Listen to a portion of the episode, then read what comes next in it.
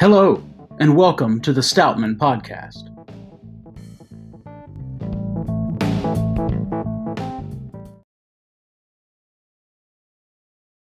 I'm Colton Guffey, and I'm here with Matt Huff. How are you, Matt?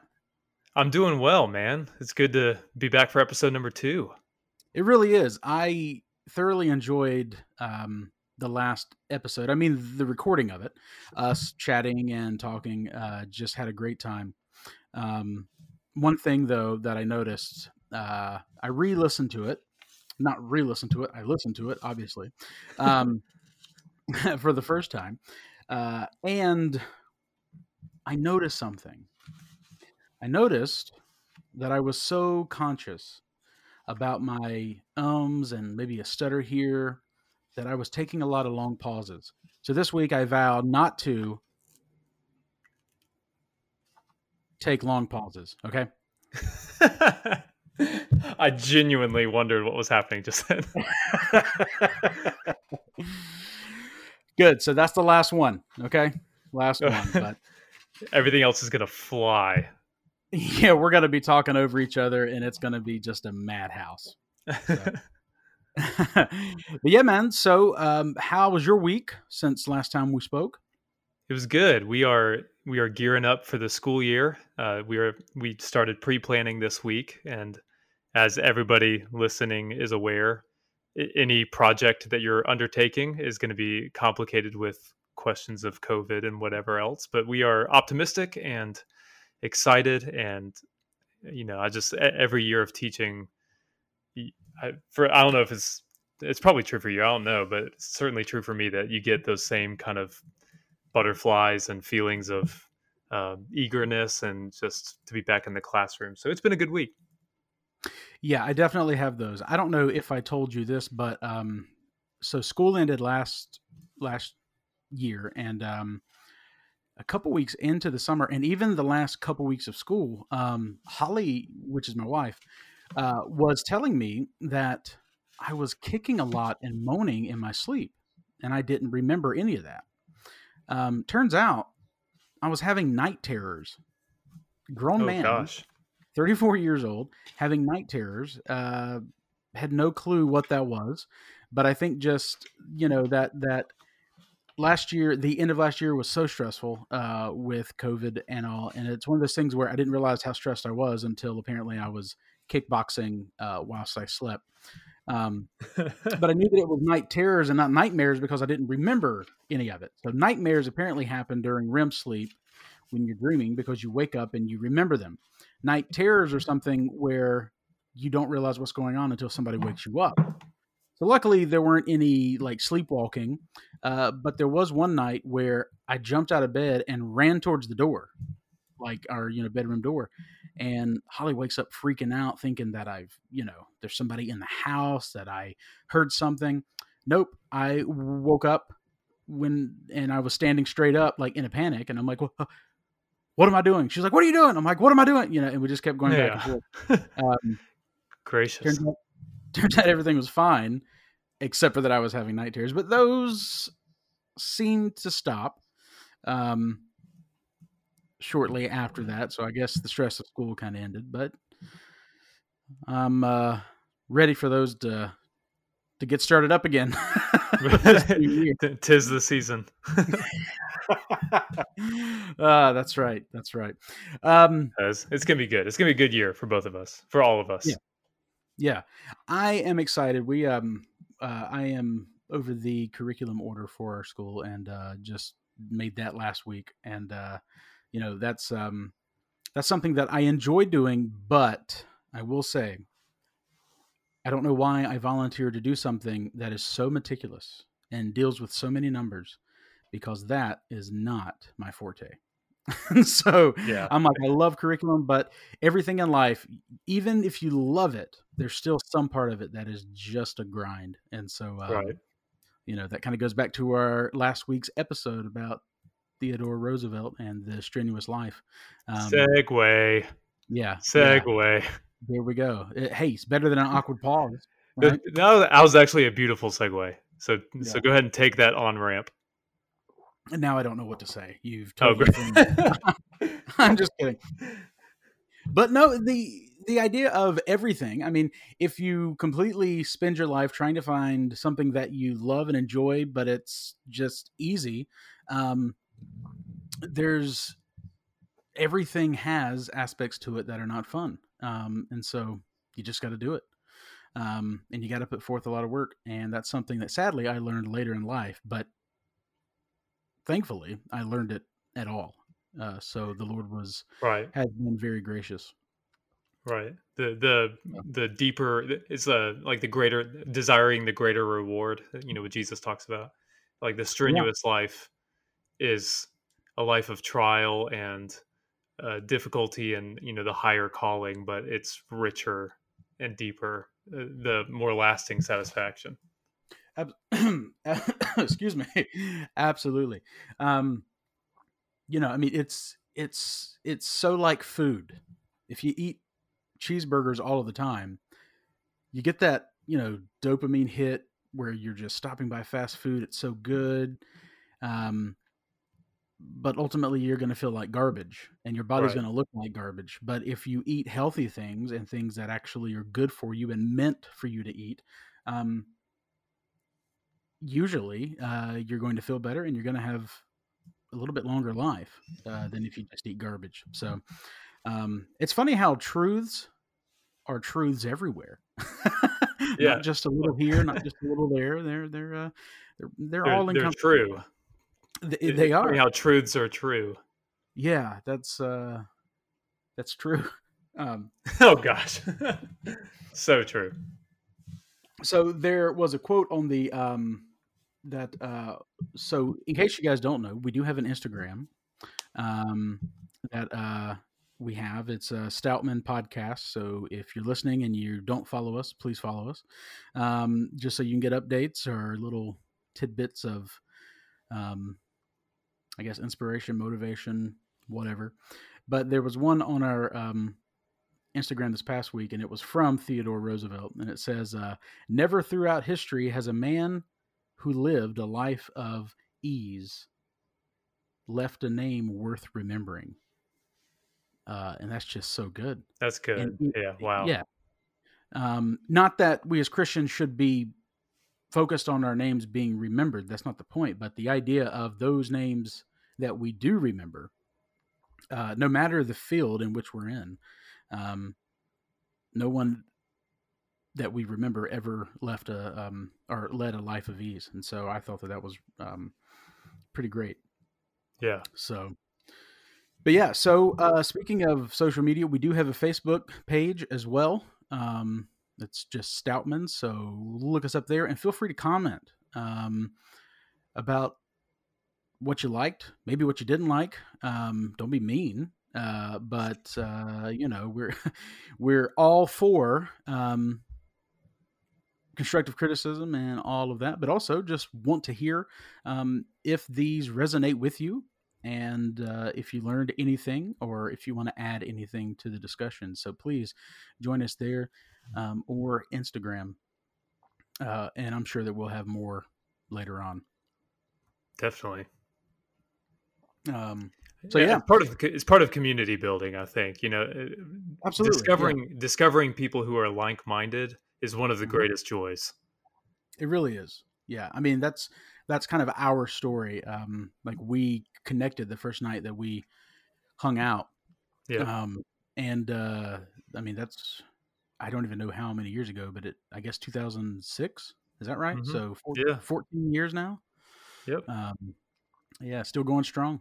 Um, so yeah, we like to meet people that um, think like us. We also like to meet people that don't think like us. That's how we grow too. But right, um, but value deeper, deeper magic to use Lewis's words.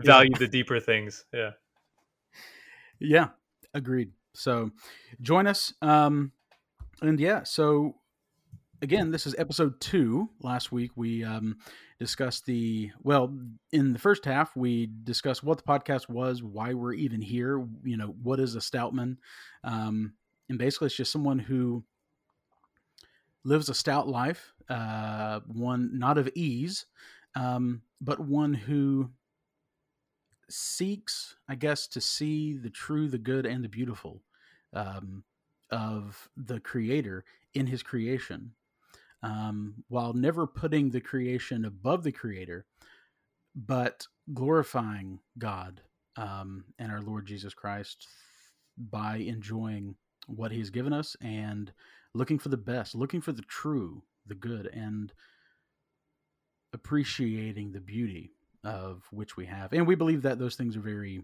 objective. You know, That's right. um, you know, there is some subjectivity to beauty in a small sense, um, but ultimately there is an objective beauty, um, and obviously truth and goodness. And um, you know, we don't come on here to uh, say that we figured it all out. We come on here to discuss it and try to grow ourselves. Um, I had mentioned Marcus Aurelius's meditations and about how he wrote that not with the intention of publishing his work, but it was his own personal meditations and personal journals, um, which he didn't call it meditations, but just the idea of when he writes the second person singular, uh, you, well, I guess it could be singular or plural, um, he's referring to himself. You know, and reminding himself of these deep truths that he's learned. And so that's one of the things that we want to do here is to remind ourselves, but also to share what the Lord has has blessed us with. Um, knowledge and wisdom and virtue, all of that. So, uh, yeah. This week, I'm pretty excited because we are looking at a lovely lady's uh, short story. Um, and since we are Southern folk, uh, Matt, you're from Georgia. I'm from South Carolina. Um, we're going to be looking at uh, a short story by Flannery O'Connor, which I'm Yes. yeah um, Flannery O'Connor. So uh, back whenever, uh, because you and I went to college together, and then um, you moved off to go to um, grad school, and I stayed in that town for a little while, and I was a part of a philosophy club called the Bird and Baby, um, and the uh, the Bird and Baby was actually um, it took place because of a gentleman named Joffrey who owned a bookstore, a used bookstore called the Silver Chair. And he had shirts made up. And at this time, I didn't know who Flannery O'Connor was really. I had heard her name, but didn't really know her. But her face was the only uh, graphic on the front of the shirt. And uh, people were all the time saying, Hey, is that your girlfriend? You know, like, yeah, I put a picture of my girlfriend on my shirt. And she's, you know, 50 years old.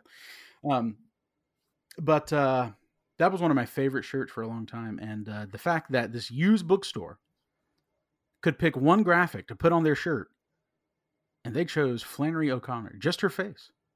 And uh, I think that speaks volumes to um, to how the owner of the bookstore, Joffrey, uh, felt about her. So um, Major shout very- out to Joffrey too. If he's if he's listening, Joffrey, we love you and Oh, yeah. all of your and all of your work, all of the stuff, all the stuff that you're doing. I think he's in Oh, yeah. Idaho now. Uh, yeah, I think he goes to uh, is it Doug Wilson's church? Is that right? I think so. I think yeah, and he works for Kepler, and he's doing a lot of cool stuff. Yeah. Yes, yes, and I mean he seems to always be doing cool stuff.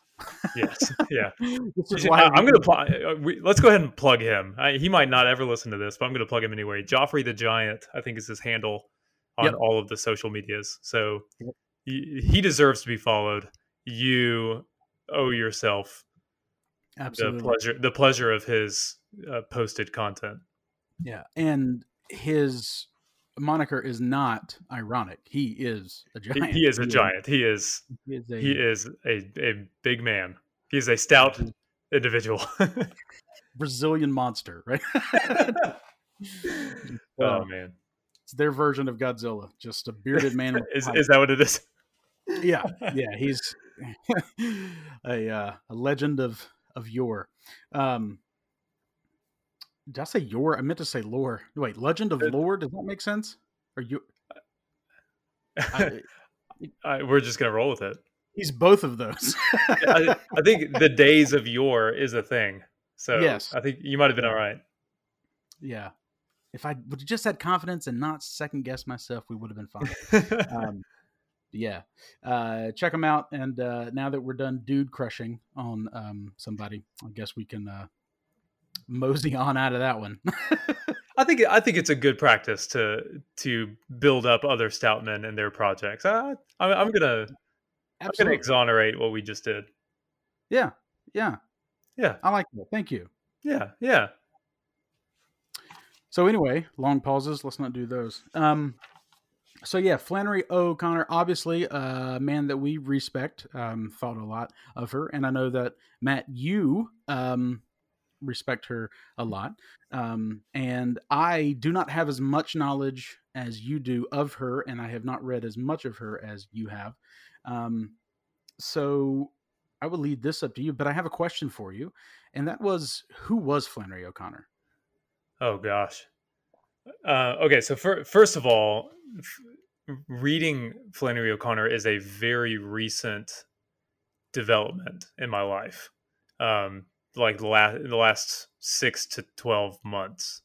Uh, uh, uh, well, I, I, read a short story of hers in college.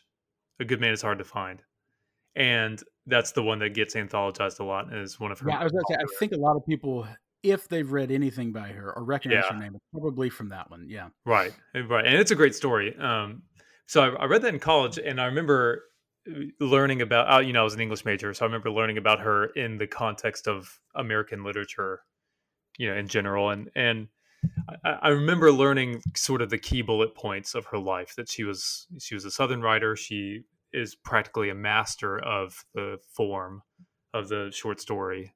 Um, I think she and Fitzgerald are two of the finest craftsmen in American literature. Period. Um, wow but especially in their short stories. Uh, and she was she was a Catholic writer. She is sometimes uh, linked linked in with Southern Gothic literature. So in college, I learned I learned the basics, basically, you know, those sorts of things about it, and then kind of moved on to the next thing.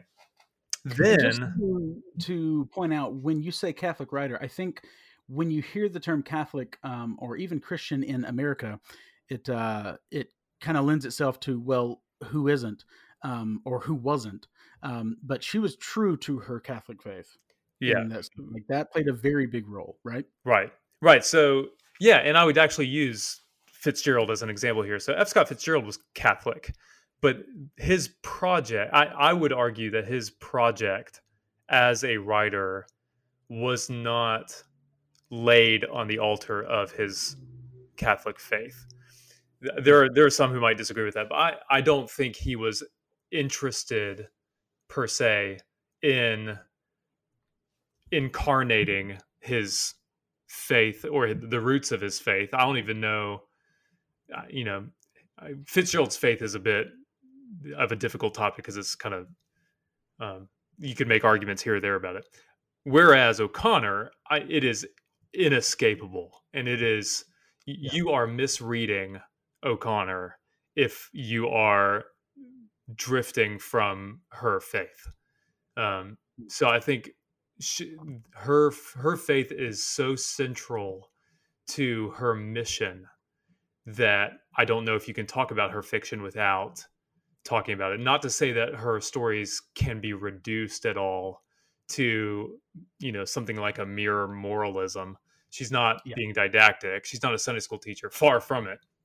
Um, the, the, second you read O'Connor, you recognize she's not a, a dainty, polite Sunday school teacher.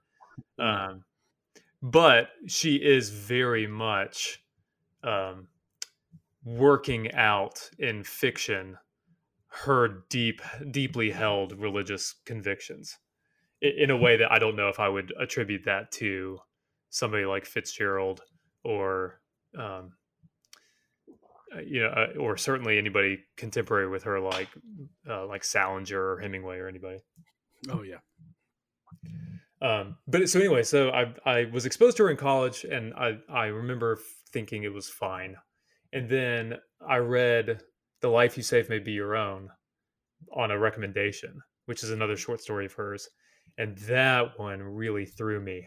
I thought, what is going? You know, a, a, pretty standard response to reading O'Connor, which is, what on earth? It's it's bizarre and obscure and just so deep that you just, a passing reading is really really hard to have with O'Connor and walk away from it intact you know? Yeah. Oh yeah. So at that point at that point i thought i don't know man i it's I, she might not be for me. Then um CiRCE institute did they uh david kern over at CiRCE did a six week study of o'connor. And I had heard enough people that I respected in my life talk so highly of her. I was like, okay, there's something, you know, I'm older now. There might be something here that I missed when I was, you know, in my early 20s that now I might be able to see. So I took that class. It was a six week study of O'Connor. And, and just and, to clarify, there were a lot of things you missed in your early 20s. yes, yes. Just, just there are a ton of things that we miss in our early 20s. So those I, of you, I'd venture, I'd venture to say almost everything. I will agree. Yeah, yeah. And ten years from now, I'll say the same thing about my thirties. So, um, yeah, we will hate the beauty podcast in th- in ten years. so listen now, folks, before it gets yeah, stale. Listen, yeah, that's right. Enjoy it while it's hot. Um, so anyway, but that so I bought her collected works, uh, her short stories, and um, I read the ones that were being studied in this class. And mm-hmm. as I was reading those, I went on to read almost all of them. Um, mm-hmm. and I, it was a very quick and very deep falling in love. Um, she just, it's one of few things I've read that just knocked me off my seat. You know, it just completely yeah. blew me away how um, magnificent her writing is. Uh, so that's that's how I got here. It was, it was, slow at the beginning of just a slight exposure to her, and then a very sudden and very rich um, reading of her fiction.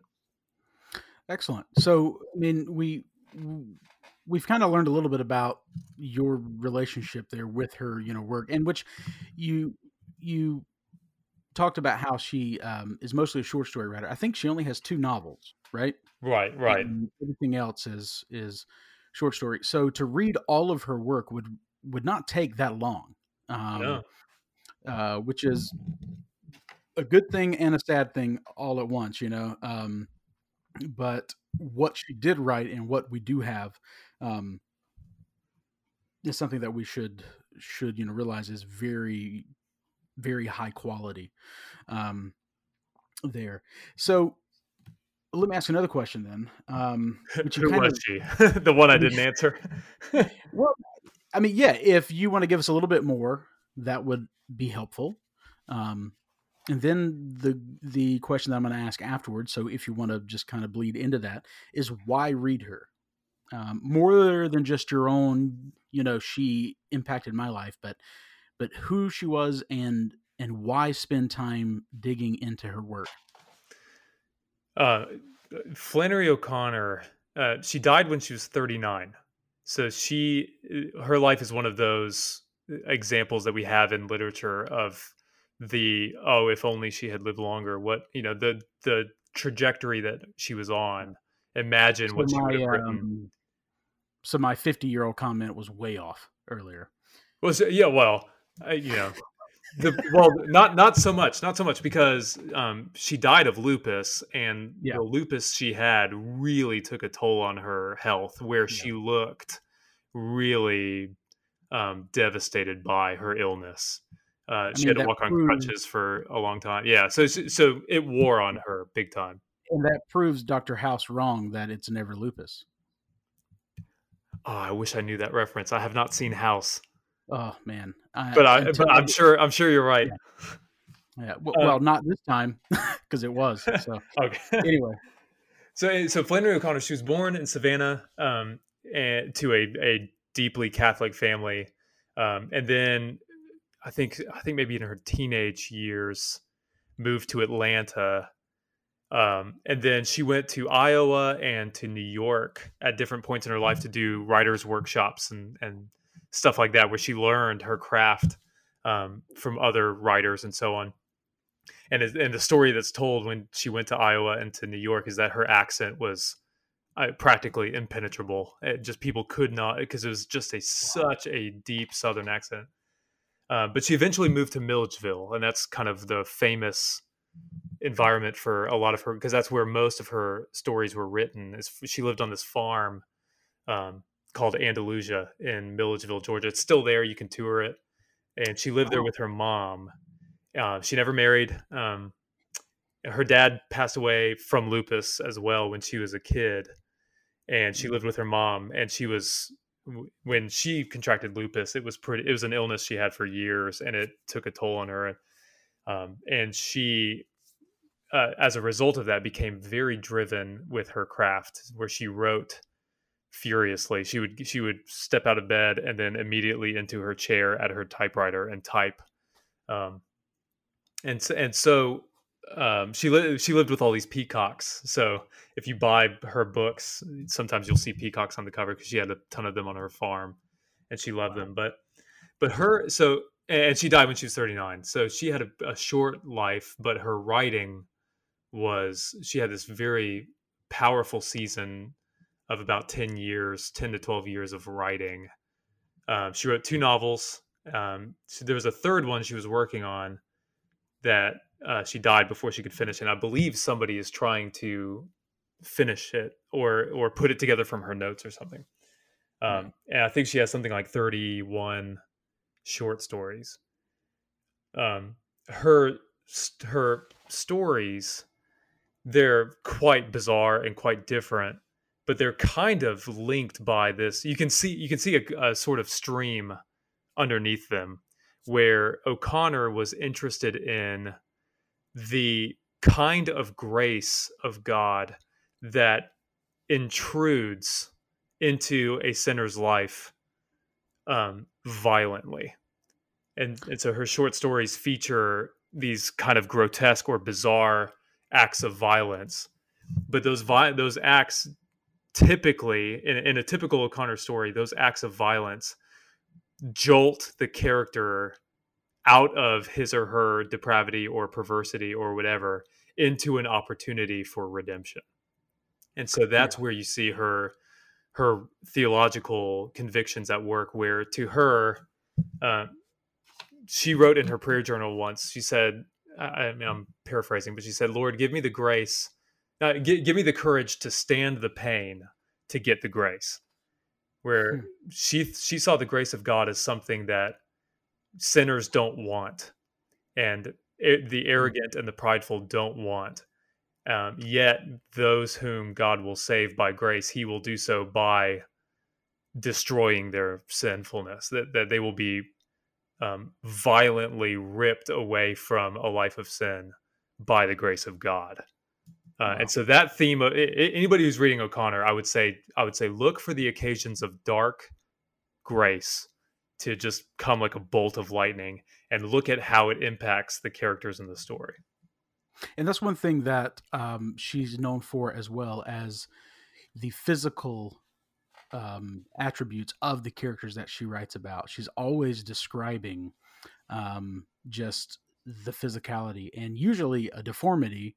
Um, maybe not a major one, you know. It's not like Phantom of the Opera, but but just something like acne, um, right. you know, a gimp leg, you know, right, something like that, which um, you know, is is pretty common in literature for for an evil person to have this, but um, in her stories, it's not always the evil person. Sometimes it's the person who is God's hand or God's vehicle to give that grace. Right, and and the def- this part of the grotesque, you know, the idea of the Southern Gothic literature that she gets lumped into is that she creates these characters who are are, as you said, just they're deformed or they're um, they are a sort of carnival character. Um, and we the reader look at that and say how how odd and different from me this person is and yet her whole point is to say no that that pales that whatever grotesque element of that character puts you off whatever is ugly about that character pales in comparison to what you are actually like mm. at the at the level of the soul.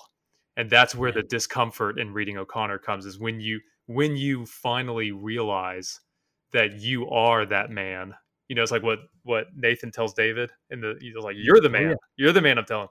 That's what o'connor does where she says you are the racist grandmother. You are the deformed arrogant college student. You are the, um, as we'll read in Revelation, the the overweight, um, narrow-minded, bigoted woman who's judging everybody in the waiting room is is you and me. Um, at, at, at our in our heart in our flesh and we need to be knocked out of our pride so that we can be humbled so that we can receive grace yeah well, I can't think of a better cliffhanger than that for us to take a break. And um, when we come back, we will be looking at Flannery O'Connor's short story, Revelation. So we'll see you in just a bit.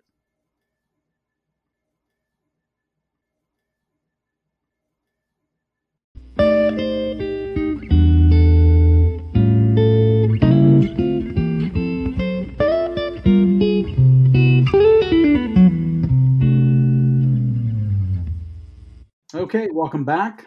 We are looking at Revelation, the short story by Flannery O'Connor, uh, which is in her short story collection, Everything That Rises Must Converge, uh, which is also a good short story, but that's not what we're here to talk about right now. We're talking about Revelation, um, which I had not read uh, before we decided to read it for this um, episode. And I got to tell you, I'm really glad that um, we decided on this one because I didn't know.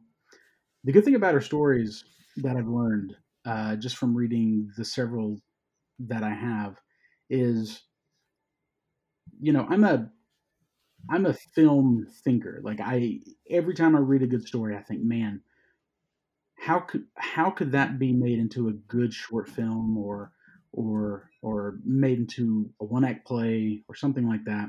And as I'm reading this, I realize that a lot of her stories would be terrible uh, brought to the screen because the action in them is not cinematic at all. I mean, there's some, but ultimately, the reading and getting to know these characters is really where the heart of this is at. Um, and pardon me for using a preposition I know. um, but it's just, it's such a cool idea because they're just several people sitting in a waiting room. And that's the bulk of the story. But yet, the story is so riveting because we get to right. know the characters so well in a way that right. film not represent. Right so so much of the power of her stories is in her language. Mm-hmm. Uh, the the way in which she can weave a story together, and the the way her language works on the reader is so um, so effective and so intricate that I, I think that's a lot of where the beauty is. Although, so you say it wouldn't translate to film all that well. Although I would love to see somebody try to do it because I think somebody who appreciated O'Connor and somebody who could see her and and who could read her well might be able to do something interesting with film you know, like how, how would you capture the inner prejudices of a woman beyond just the dialogue you know what i mean like mm-hmm. I, wa- yeah. I wonder if there could be ways of putting that on a camera that like a, a standard film, you know, it, it might look boring, but I wonder if somebody could somehow translate a lot of that interior reality through particular choices as a director or something. It's it maybe that could be your next project. Oh, okay. I just gave you I just gave you homework. oh man, come on. Uh, well, let's not expect that anytime soon. Just simply, you know, because school's starting back. Right. Um, I'm, I'm just saying I would love it if somebody did that. That would be if yeah. somebody did that well, it would be awesome. Someone other than James Franco, right? Oh, that's a that's another conversation. well, we can talk a little bit about that at our next short story because it is there a Faulkner film. Um, and I actually, I, for the record, I didn't mind. I so I, his his adaptation of As I Lay Dying, I didn't mind. Yeah, I'm just putting that out there. The guy who played Cash um, was an incredible choice. So I'm I'm just gonna plug that. Good. Even though Good. Faulkner is in many ways unfilmable. Yeah, almost unreadable. Which is that, that's a big deal when you're a novelist. That's and I say that jokingly, but um, yeah, but we'll. Uh, I mean, he's a Southern Gothic too, so it, right. it's not weird to bring him up here. But um, yeah, he. Uh, I've read The Sound and the Fury, I think three times now, and um, still, uh, if you ask me questions about it, um, I'm not going to have an answer, which is good.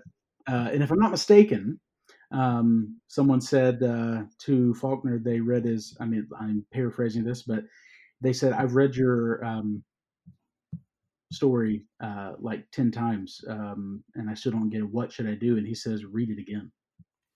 You know, it's a great answer. yeah. So good. Anyway, back to Flannery O'Connor, Revelation. We, um, we find ourselves in a doctor's waiting room.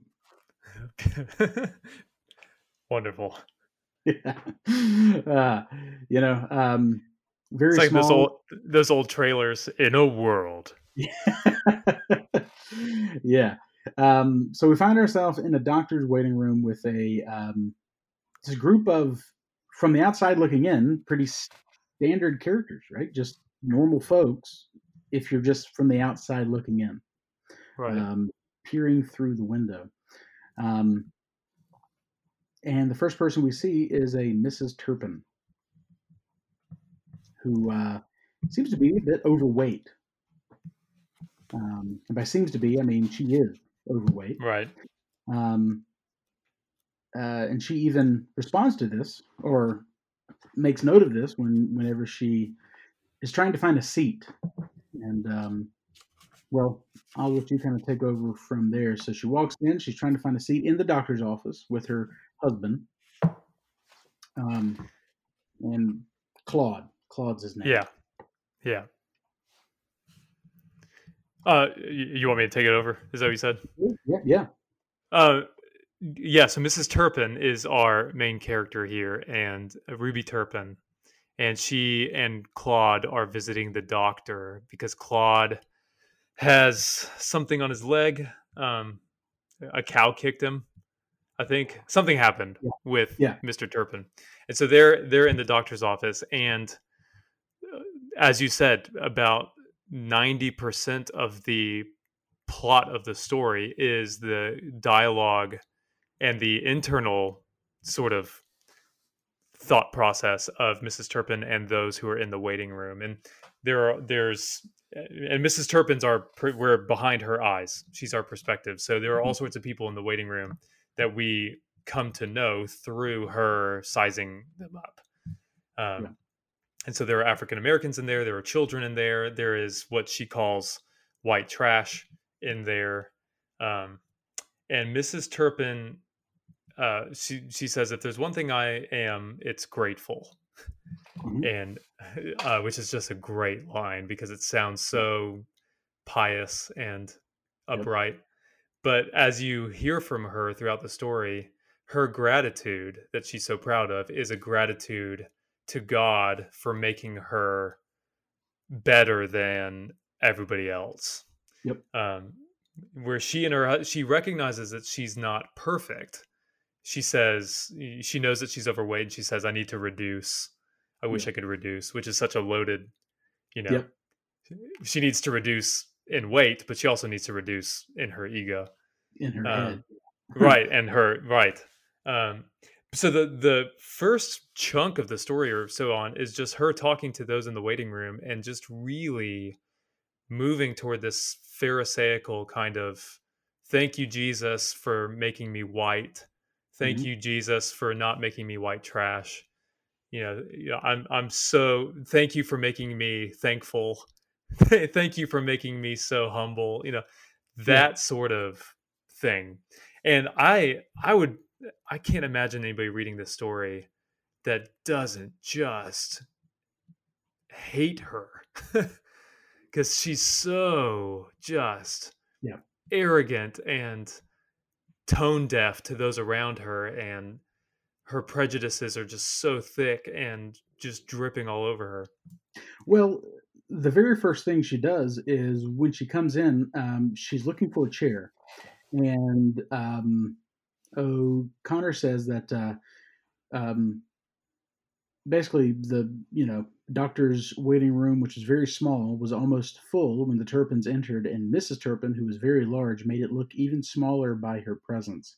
Um, in such a beautiful way, um, she's talking about the physical size, uh, but also we see later on that uh, Mrs. Turpin herself sees the room as small because she's yeah. in it. Um, and so her physical size is making her find a seat that is acceptable to her um, in her, you know, obesity. And uh, the first thing she sees is a blonde child in a uh, dirty blue romper who should have been told to move over and make room for the lady. And so, right. First thing she does when she walks in is she's judging the room, which I'll be honest, even though you say when you read this, you should just hate her, I do. But I also notice myself in those situations sometimes. Right. Um, where it's like, okay, dude, why are you like, tell your stupid bratty kid to move over. Right. You should be picking up a whole couch when there's a lady here. And so, as much as I hate her, um, I see a lot of myself there, which, as we talked about in the first half, is a lot of what Flannery O'Connor does. Right. Um, I think I think it, it is a it is a good discipline to learn how to get there quickly in a in an O'Connor story. Yeah. Um, because I think if you're reading her right, you you have to get there at some point and recognize that what O'Connor is saying about Ruby Turpin, she's saying about you and me. Um, and but and, and, right and, and all fallen yeah. humans. But I think there's just something so um, powerful about her her description and her unraveling of the story where you just want to not identify with this woman because yeah. it just her language is so harsh and maybe that's something we could talk about at some point because o'connor is kind of under the microscope now for her use of the n word and stuff like that but and that's evident in in the story where mrs turpin is just um her pretensions are so uh annoying is a small word, but that's the one I'm going to use because it just is so difficult to read. It is. Eh, but I'm with you. I'm with you because there. How many times have we either known people or been the person who makes a room smaller by our presence? You know what I mean? You you kind of announce yourself into a room and you make every conversation about yourself and I just it's us. We we can do that. We have such a bloated view of mm-hmm. ourselves that every room we're in is smaller once we go inside it because of how big we feel we have to be or yeah. how much we try to absorb the the life of the occasion. And there's times where that's my goal. It's not even that it just happens, but right. it's like I'm me and I want to be seen as big, as large. Right. Right. Um, you know, I I I find that myself, I'm, you know, being an only child in one sense. Uh, you know, the way that I was raised, I lived, you know, with my single mother, and I was an only child. Um, I had brothers, um, a stepbrother and a half brother, but I only saw them on the weekends, um, or every other weekend. And then I had another brother I didn't know about. but that's a different story. That's another um, story. so um, for me, I think the idea of the the the center of attention, the limelight, has always been a struggle, um, and just to see her evaluating everyone in this room as soon as she walks in, as soon as she sits down, it's it's commonplace for the first thing that she thinks about is how they're not paying tribute to her in some way right? right? Or they're not doing what she thinks is the good and right thing to do. Um, without any knowledge of them, without any knowledge of their situation, without even thinking my first, second, them first. Um, she goes straight in with, "Ah, oh, this kid should, uh, his mother should have told him to move." Right. Uh, and uh, I think a waiting room is a perfect place for that because it doesn't have to be the waiting room. It could be in line at Food Lion or Kroger or wherever. And why? Why do you think? Why do you think? I'm sorry. Go ahead. No, no, no, no. I mean, why you, do you? Why do you think? Because you're right.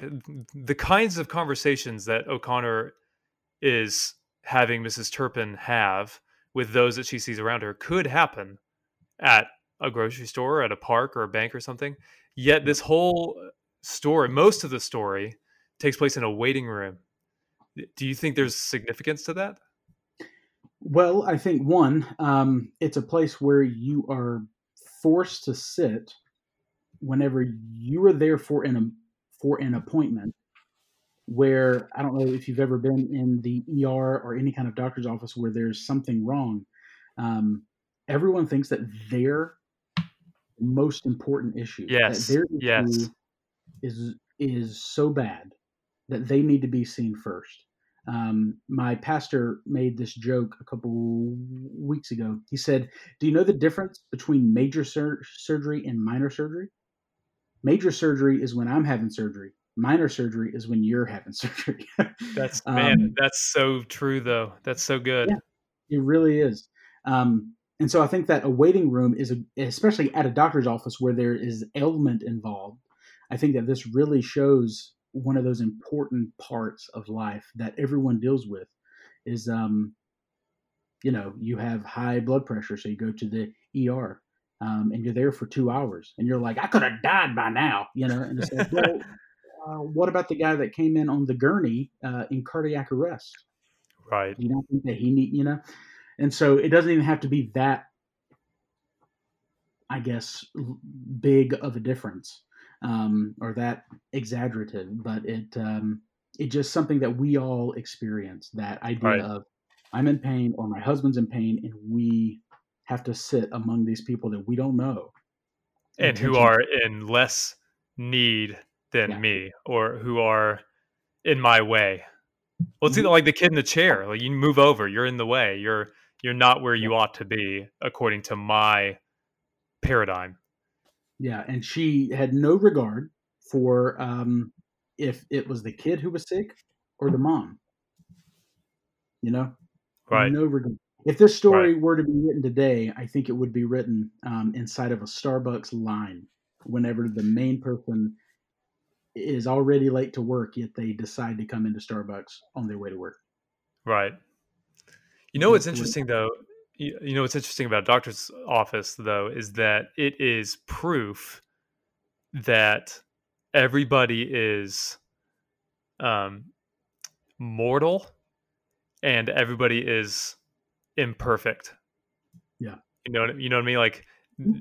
there is no need for a waiting room for a doctor's office if the mrs turpins of the world are perfect or mm-hmm. immortal but she's not she's imp she's uh, obviously, she's there for her husband, but she herself mentions she's overweight. She's not perfect. Mm-hmm. Um, yeah.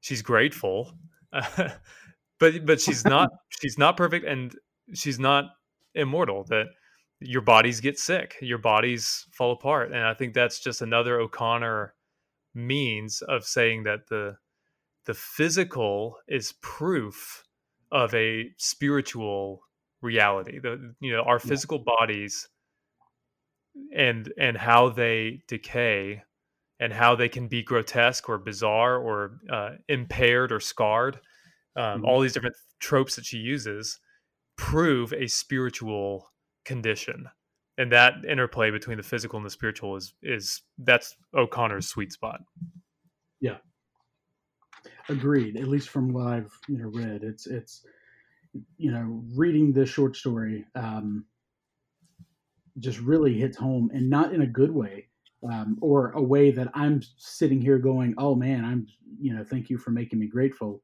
It's, um, it's O'Connor coming through the page doing exactly what her characters are doing to the main character, but it's happening to me.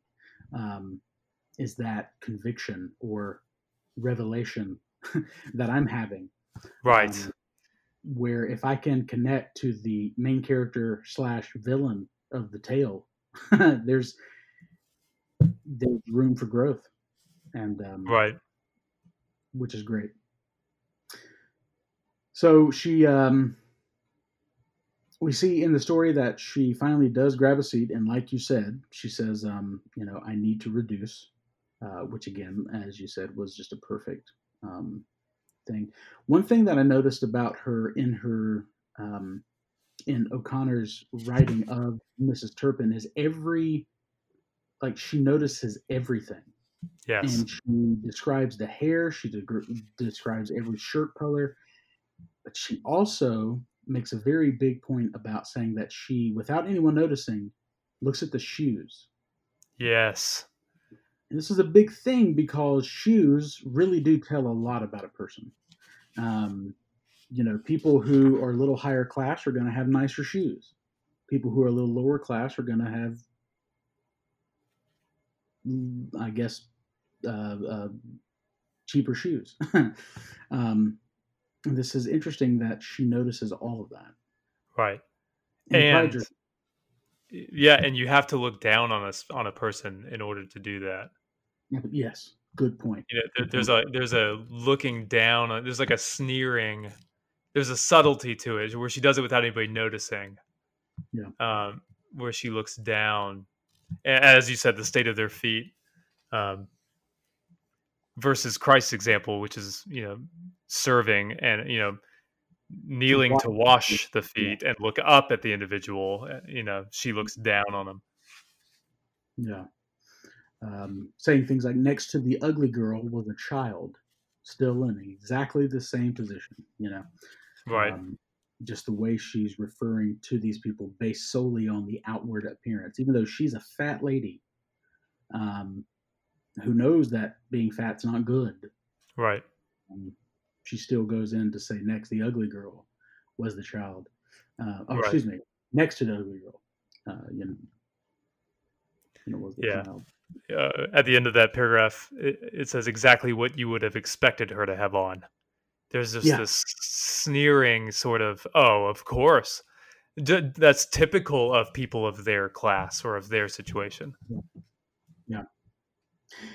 So whenever we go over to, um, it's on the next page, um, which if you don't have the book, that's fine. But basically, after she goes through and she's evaluating all of these people um, based on her standard, which I think is very important. She claims it's God's standard, but it's her standard. Right. Um, she goes into um, uh, next to the child's mother was a red-headed youngish woman reading one of the magazines and working at a piece of chewing gum. Um, hell for leather, as Claude would say.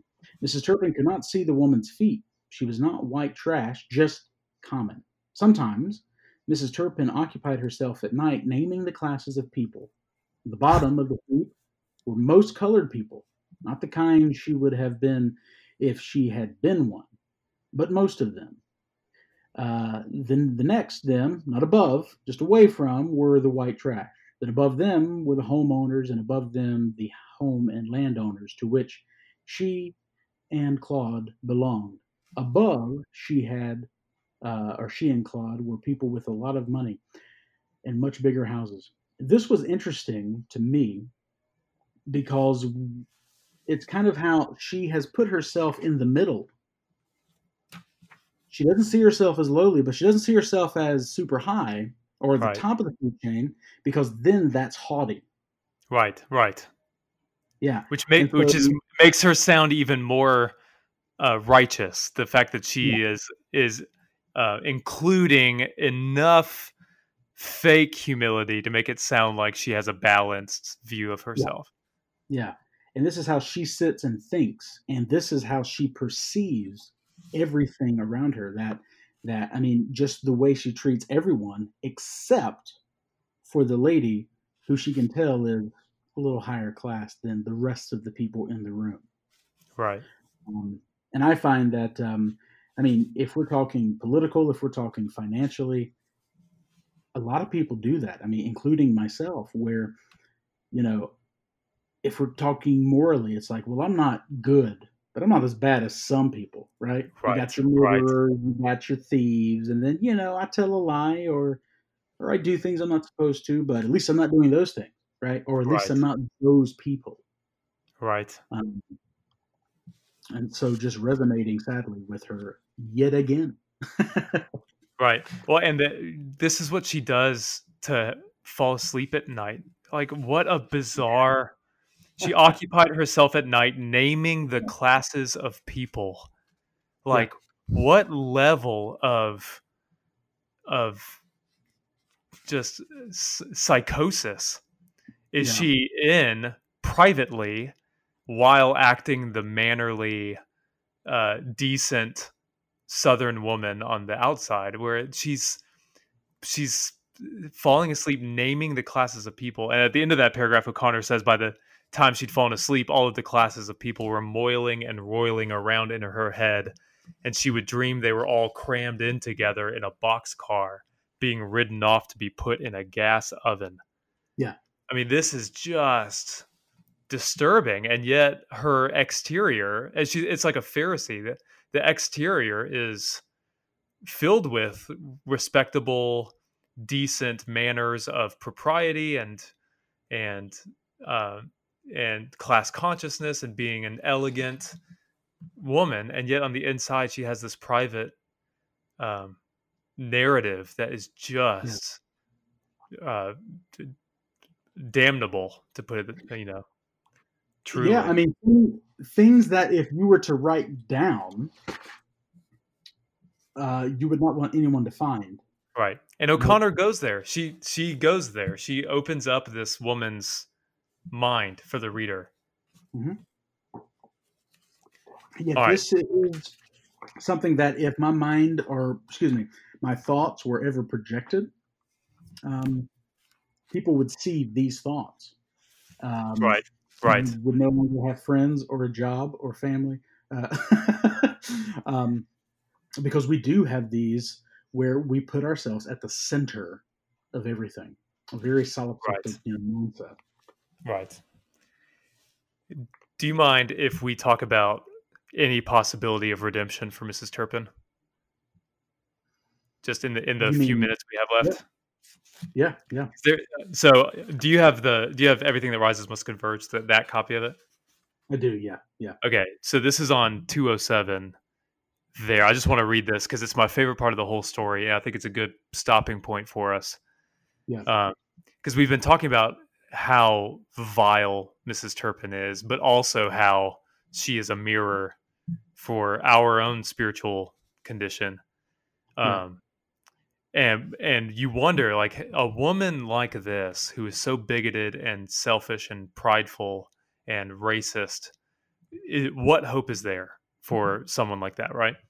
Mhm. And this is where this is where I love O'Connor because she has this girl who's reading this book that is scowling at Mrs. Turpin the whole story and just The book She's- entitled "Human Development," by the way. right isn't that great? Isn't that great?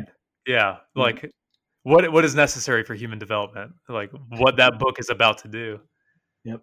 um so anyway so so the and the girl's name is grace mary grace which Mary Grace, is with catholic implications abounding right? Um but anyway so on 207 um mary grace has had it and she throws this book at mrs turpin right in the eye which uh, is a symbolic i think place to be hit. You know her vision how she sees everybody needs to be destroyed. And so this book clocks her in the eyes and she falls over. And on 207 um i'm, I'm gonna uh, if you don't mind i just want to read the passage here. Um Go for it.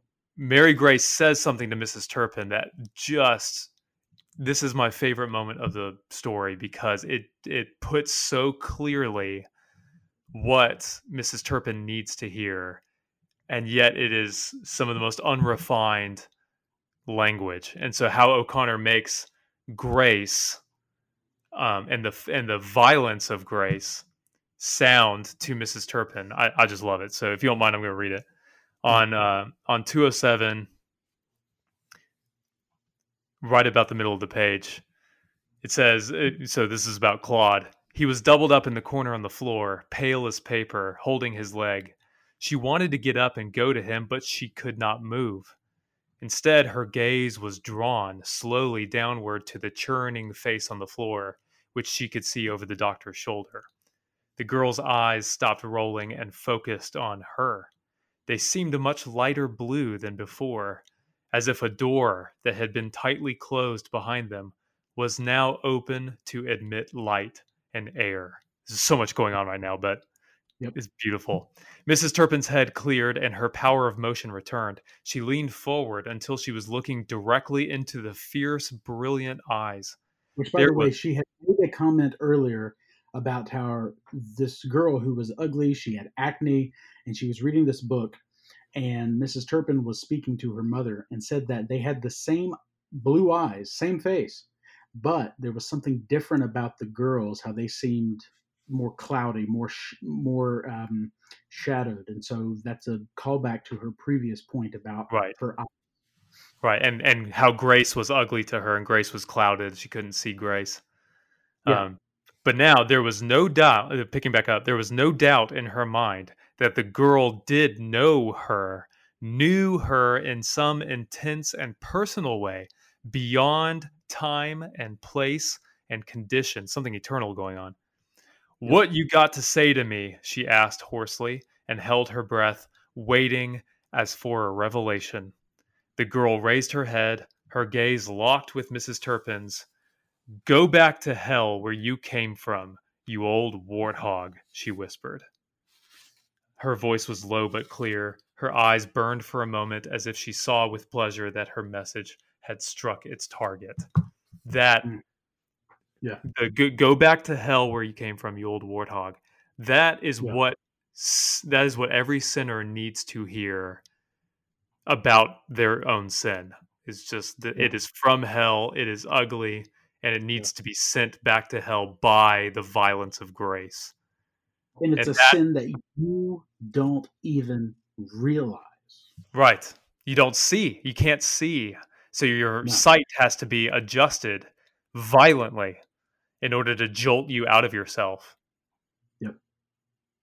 And it, yeah. so that that moment is the turning point for Mrs. Turpin. So I think next time we can talk about the revelation that she does see now that her vision has been fixed by violence, which is so paradoxical, but it's like it's like Christ, the death that brings life, the mm-hmm. the humility that brings um, elevation. It, it's it's so beautiful. This this statement from this girl, "Go back to hell," um, jars Mrs. Turpin so badly that it alters her for the rest of the story.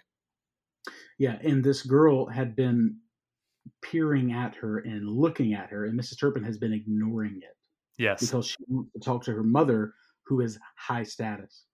You know? Right. She is ignoring the girl, although she knows that she's looking at her. And there's this idea that that Grace is watching. okay. Right. Right. Grace sees us, but yet we want to look away because we have our own agenda that we right. have to to continue with. Um, right. You know, we see that none of that pays off for you know Mrs. Turpin. I mean, ultimately, it doesn't pay off for her, but um, Grace does get her point across in a very violent um, right way. Right. And again, it seems very odd. I mean, art. It seems very odd and bizarre. I don't know why I just blurred those words. Uh, but um, yeah. Uh, so when you're thinking about a Flannery O'Connor story and you think about it being odd and bizarre, this is the thing. Like when this happened, it completely threw me off, and I had to go back and read it again because I'm like, wait a minute, did that girl just literally jump over the table and throw a book at her? Yes. Um, and that's where it gets you. It pulls you in, and you're like, what is the matter with this girl? Um, right. And uh, Mrs. Turpin, uh, it wasn't even the book being thrown at her that threw her. It was the comment right. she said. Right. Go back to hell, you warthog. Right. Um, So yeah, I think this is a good place to stop. That's kind of the the um, the plot point there that changes everything. So uh, we'll pick back up next week and um, see what happens. Part two, to- part two of Revelation. Yeah, good stuff, Matt. It is. It has been great. I have learned so much just listening to you talk uh, and us talking through this. So thank you for that. Um, Thank you, man. This is awesome. yeah, I say may we um, this week uh, until the next uh, episode, or I guess two weeks. Um, pray that God reveals our sin to us too, uh, so that we can stray away from it and uh, cling to Him instead of That's our right. own self. Amen. So.